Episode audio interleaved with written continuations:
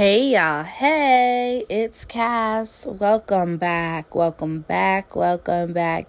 This is Thorns and Vines where we serve pearls and not swine. And I'm so, so, so excited to jump in the pool with y'all today. I am excited. I feel like the man who was beside the pool of Bethesda and Christ asked him, Will thou be made whole? Wait, what's that him? Hold on. oh, I'm just so excited for us to get into what we're getting into today. But pretty much, you know, Jesus asked him, you know, you want to be made whole? And he was like, yeah. But, you know, every time I try to get into that water, you know, someone jump in before me. And Jesus said, take up your bed, take up your mat and walk. Whew. Y'all, freedom is real and it's exhilarating to feel. Let's get into this. So, um, excuse me, long story short, I was in a weird space spiritually. I don't even know what else to say about it. I just was like, God, something's off. I'm off. I don't know why I'm off. Like, I don't have a desire to praise, not to praise you. I'm sorry. I don't have a desire for intimacy with you. Like, I want to do my high buys and keep it pushing. And um, I have been kind of in that mode, kind of like autopiloting um, you know, and just, you know, just doing what I was supposed to do, still active, still praying, still doing all that good stuff. But you know, when you know that you know that something is off, it's just really uncomfortable, especially when you're used to having a certain communion with God, when you're used to having a certain level of intimacy with Him, and you know that something is off. It is like, child, what is happening? So I didn't know what to do. And because I didn't know what to do, and I really couldn't put words to what was happening. I really didn't know what to say. I didn't know what to tell my friends to pray about. I didn't know what to tell my mentor to look out for, like, you know, put me before the Lord. See, like I didn't know what to say. Um because it was just so foreign to me. So so I just began to silently go not through like I was in an issue, but like I silently dealt with that unknown feeling. I'm sorry. My throat was itchy. But I just kind of like I said it was on autopilot. And it wasn't until I joined this group because one thing about me is like I knew that I needed community. I just didn't know what I needed from community. So I was like, I need to go in consecration. I need to surround myself by praying men and women of God. Like, I need to do something. And my friend had invited me to be part of this group called Rahab's Community. So, I'm saying this to say, like, I got into the group and they was fast and stuff, but I wasn't trying to partic- I wasn't really participating because I had joined in late. And if you know anything about me, you know that I like to start things off fresh. Like, if I have something to do, that's to be um like a project i don't do it until monday like i start the weeks fresh i like to do stuff like that so I, was, I caught it in the middle so i wasn't as committed however um this woman did a live the other night and it really really um spoke to my heart and got me on the right track. Um prior to that my um you know with everything that's going on in the world my friend had wrote a post that said something like you have to be very careful about what you speak um to and speak about or speak on because you will be speaking out of your emotions and not really from what the mouth from the mouthpiece of God. And that's what we're here to be, the mouth the mouthpieces of God. We're here to be his vessels. And um it had me shift some things into perspective and then i went on my queens for christ call and um, pastor labelle had um, well it was supposed to be a forecast but johnny she preached the house down with the fire the fire of god was on her stomach was on her tongue and she really spoke to me um, and she said, with everything that's going on in the world, I can't just show up as a representative of one of the pieces of me. I show up in all God has called me to be. In all that he has called me to be to be his ambassador to be able to be his mouthpiece for that situation. And it just was invoking like this thing inside of me like god i need to be who you called me to be. But oftentimes when we say that we think that we have to work towards something. We think that I have to be the prophet that he called me to be. I have to be the intercessor that he's called to be. But the fact is, is that every believer should be able to intercede and every believer should be get, should be able to prophesy. Those aren't what make you unique. What makes you unique is being you. We call others out and say they're to be for the nations. You're going to the nations. But the fact of the matter is, is that there is a nation that is waiting on you, not your works, not just your obedience, but on you being authentically you. Not sounding like somebody else, not doing it like somebody else, but truly and wholeheartedly submitting to the call and the giftings and the uniqueness that God has given just you.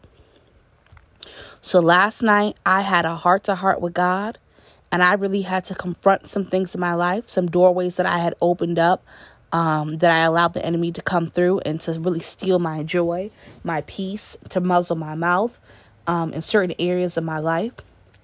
And I really had to come to the fact, like come to terms with the fact that I was wrestling with God because I didn't want to become who He called me to be. And I was using past hurts, I was using um, people's behaviors towards me as an excuse and a scapegoat as to why I could not do or become who he asked me to become. And the thing about this journey as a Christian, um, as one who um, is chasing kingdom, you should always become you should always come to a place where you realize that it's literally just his grace and mercy that's keeping you. You are no better than anybody else. We all struggle differently. You learn that the love of God is honestly what keeps you. And I had just gotten to this place um, where I was fighting, fighting, fighting, trying to hold on to hurt. And he just really made me look at myself and say, like, sis, how many times have you hurt God? How many times have you walked away from Him? How many times have you made vows that you had no intention of keeping and you tried to manipulate Him with your worship and with your acts and your works and you don't even remember that He looks at your heart? We've all seen the marriage of Will and Jada um, unfold before our eyes and that's their business you know i'm not i'm not here for that but one thing i did say when i was looking at will sit at that 12 minute round red table talk he said something that was interesting to me, which was you can make to make mistakes and not lose your family. And there's nothing that you can do that I won't love you through. And what I saw in his eyes was long suffering. We all say that we want to endure. We all say that we have long suffering until you see what long suffering really looks like. So I'm getting to the point of this podcast today. It's called The Perfect Gentleman. Um, I'm sorry I didn't announce that earlier. It's called The Perfect Gentleman because um, I saw a meme, not a meme, I saw something on Twitter that said something like, don't worry about catching up on prayer or catching up on your reading or catching up on your scriptures. Make a commitment and move forward from today. And it just spoke to my little heart. It just really spoke to me. So I decided to get back on my Bible app and start an intimacy um, Bible plan, which is excellent. So today, as I was reading it, it talked about um, how we should always um, consider our relationship or intimacy with Christ as a marriage. And I've heard this many, many times before, but today it just showed or shone a new light in my spirit because it is like a marriage. You learn one another in a marriage. You learn new ways to love your spouse. You know, you learn new things about them. And in my life, because this is my personal testimony, I think I addressed my relationship with God or I came into it knowing things. I came into it knowing that I had to follow not a set of rules, but honestly, religion made them a set of rules. And that's how I thought, that's what I thought would please him. So I want to read y'all what I wrote in my journal today because it just really blessed me. It really, really blessed me about this um intimacy with God. And I feel like the reason why a lot of Christians or kingdom believers fall prey to the traps of the enemies because they don't understand real intimacy and they don't understand or intimacy with God and they don't understand how much he really loves us. So, um, I've decided to work on my intimacy with Christ and the Father. So instead of finishing what I wanted to watch, I opened up my Bible app. It describes God's love very much like a marriage. And first time, I'm sorry, and for the first time, I really, really understood it. It really resonated with me. You don't walk out on your spouse. And as dope as I think I am, when it comes to this relationship with God over the years, I've realized I am Gomer. Wow. We often read that story of Hosea and Gomer, and we often say, Hosea, how could you do it? Why would you do it? God, why would you let him go through? But I am Gomer when it comes to my relationship with Christ. I can remember the times that I actively walked out on him, but not our marriage because I still wanted my commitment. But I wanted to do what I wanted to do. Just like Gomer never left Hosea but she sold herself to others and he had to buy me back. Long suffering is a thing, it's not a word. I'm learning to start approaching my relationship like a marriage. There's absolutely nothing I can do to make God leave this marriage. He's here for the long haul. Long suffering is a thing. There is a freedom in your relationship with Christ when you realize that there is absolutely nothing you can do that will separate his love from you, that will make him love you even less. It gives you a freedom to be vulnerable and to be naked before him because you realize I don't have to keep him. Society taught us that in order to keep a man, you had to do certain things, but you don't have to keep God. He wants to stay. He's here for the long haul, and he's the perfect gentleman just willing to go at your pace because you have free will. You set the pace of how you want this to go. But at the same time, holding you accountable to your vows and to your words, which is why we can't say, God, I submit.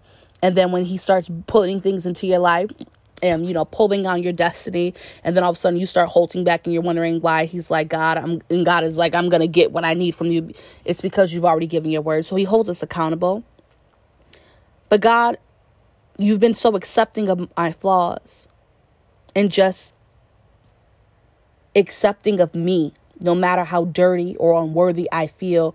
In your presence, I feel love.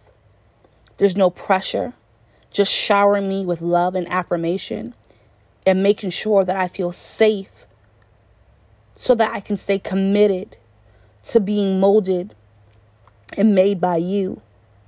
You make me feel so safe because you are committed to molding and making and leading me to become the best version of me. So there is no room for shame. There is no room for condemnation. I'm able to share my wounds and my scars, and you kiss them and remind me that they're just as beautiful as I am, that they add value, that they don't take away. That they don't discount me, but that they mean more to him than I ever even realized.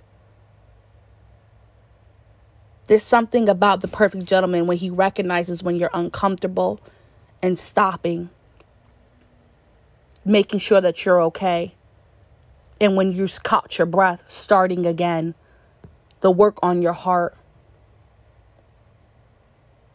To feel the embrace of the Father holding you and comforting you, finding joy in what you like, in what you love, taking observations of what you don't like, what you hate, what you're afraid of. These are the things that our Heavenly Father, the perfect gentleman, does. These are the things that we get to experience when we dive into intimacy with the Father and it just blessed me so much because a lot of times, you know, especially now that I'm approaching close to 30 and a lot of people are pressuring um, or asking, I shouldn't say pressuring, about marriage and children. And oftentimes, you know, I would say, oh, I want somebody tall, I want somebody that loves God, anybody can worship. But learning intimacy with the Father, I'm truly beginning to see the attributes in which I want in my husband. The way that I can submit as a wife to be so secure in my father's presence, to know there is a freedom in knowing that he loves me anyways. He loves me regardless to what I do. He loves me. So it's okay that my heart is broken. It's okay that I can make these confessions that I'm too ashamed to say out loud, such as God, I resent you for this calling on my life because the cost is too much. Let's get real. I resented God. I resented Him for healing me in such a way that I had such a compassion for the people of God that no matter how bad I felt or how bad or dirty I felt they did me, I would still come back with the word to minister to them. I resented him. I resented him. But to be able to, but I held it secret in my heart. Not like God didn't know, but I didn't want to confess it with my mouth because I felt like I could offend him. But there is something about security and knowing that I can go to my father because he's in this for the long haul and say, God, this sucks. And I hate it here. And it's ghetto. It's ghetto. Or, God, my heart is truly broken. There's something wrong. I don't know why I can't get free from this. I don't know why I'm getting triggered by this. I don't know why I'm crying. I don't know why I feel empty and to know that he's still going to be there that he wipes my tears, that the deepest, darkest secrets that I have in my heart and in my soul, that I can conv- confess them to him and he won't be ashamed or turn away, but he will continue to massage my heart and to remind me and to affirm me of what he's already spoken over me, to remind me that my situation or my condition is not my conclusion to remind me that that is back then and that's not here to remind me that I still have value and worth. There's something about that that you want to find in a spouse that they don't give up on you. No matter how crazy it gets, it, they never give up on you. And I know the fleshy part of me always says, like, well, there are limits and there are, you know, boundaries. And I mean, to each his own. Who am I to judge? I'm not married yet but I am striving to get to a place where I can weather the storms. I can bunker down and I can rock uh, rock it through because Christ did it for me. He is the perfect gentleman. I don't feel judged anymore. The enemy can't hold my secrets over my head anymore. He can't hold religion anymore because I'm committed. I'm committed to being open with my Father. I'm committed to the healing process. I am committed to the deliverance that needs to take place and the defendant of that deliverance. I am committed to becoming the best wife that I can be to my Heavenly Father. As crazy as that sounds, I'm committed. So I want to encourage you to continue to seek after the perfect gentleman. The perfect gentleman that sets the stage where you don't feel judged or condemned. That makes you comfortable to talk about the things that are bothering you. That continues to shower you with love that is excited to see you. The eyes light up. God is so excited when we come into his presence, ready to share. I invite you, I beseech you, therefore, brethren, strike up that intimacy with your Heavenly Father again because He is the perfect, perfect gentleman and He is waiting for you. So let's pray. Father God, we thank you. We give you praise. We give you glory, God. We give you honor. There is none like you. Father God, I'm praying for any person that hears this podcast and they are lacking the intimacy with you. Or God, they feel like they are in a place where they are intimate, but there is something blocking them. God, I ask you, oh God, to turn their stony hearts into hearts of flesh. I ask you, oh God, to let your presence fill their room even now in the name of Jesus or fill the car wherever they're at, that the loving, overwhelming love love of God will overflow to them, that they will feel you, oh God, comforting their hearts, that they will no longer feel shame or condemnation, but God, that they will feel your love for them, your relentless love, your relentless love, your relentless love, that they know that there is nothing that they can do to push you away, but God, that you are waiting for them. That you are able to heal, set free, and deliver and that all they need to do is to come to you and submit and be open before you. We thank you for being the perfect gentleman. We thank you for being the perfect gentleman. We thank you for being the per- the perfect gentleman. Patient, loving and kind. Thank you for staying in it for the long haul.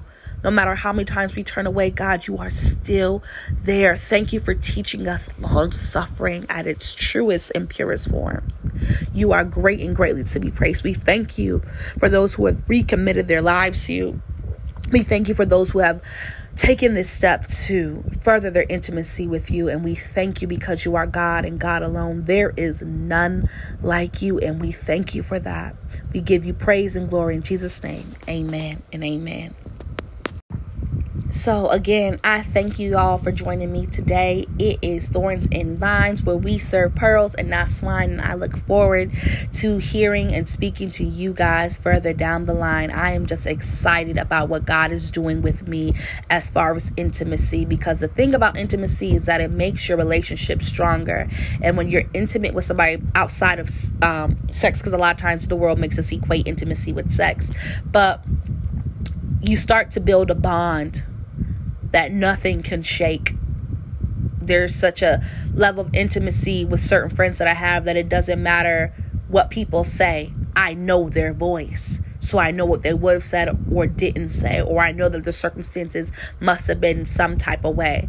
And I just reminds me that scripture that says, My sheep hear my voice, and the stranger they will not follow. So I'm excited for you to begin to hear the voice of God in even a more intimate way that the enemy will not be able to imitate and bring confusion. So I will talk to you guys um this intimacy journey and let you guys know how it goes. But I want to implore you, be free be free in Jesus' name and know that God loves you no matter what it looks like, no matter what it feels like, no matter what you've done. There is nothing absolutely nothing that can separate you from His love. Be free in Jesus' name. Amen. Talk to y'all later. Bye.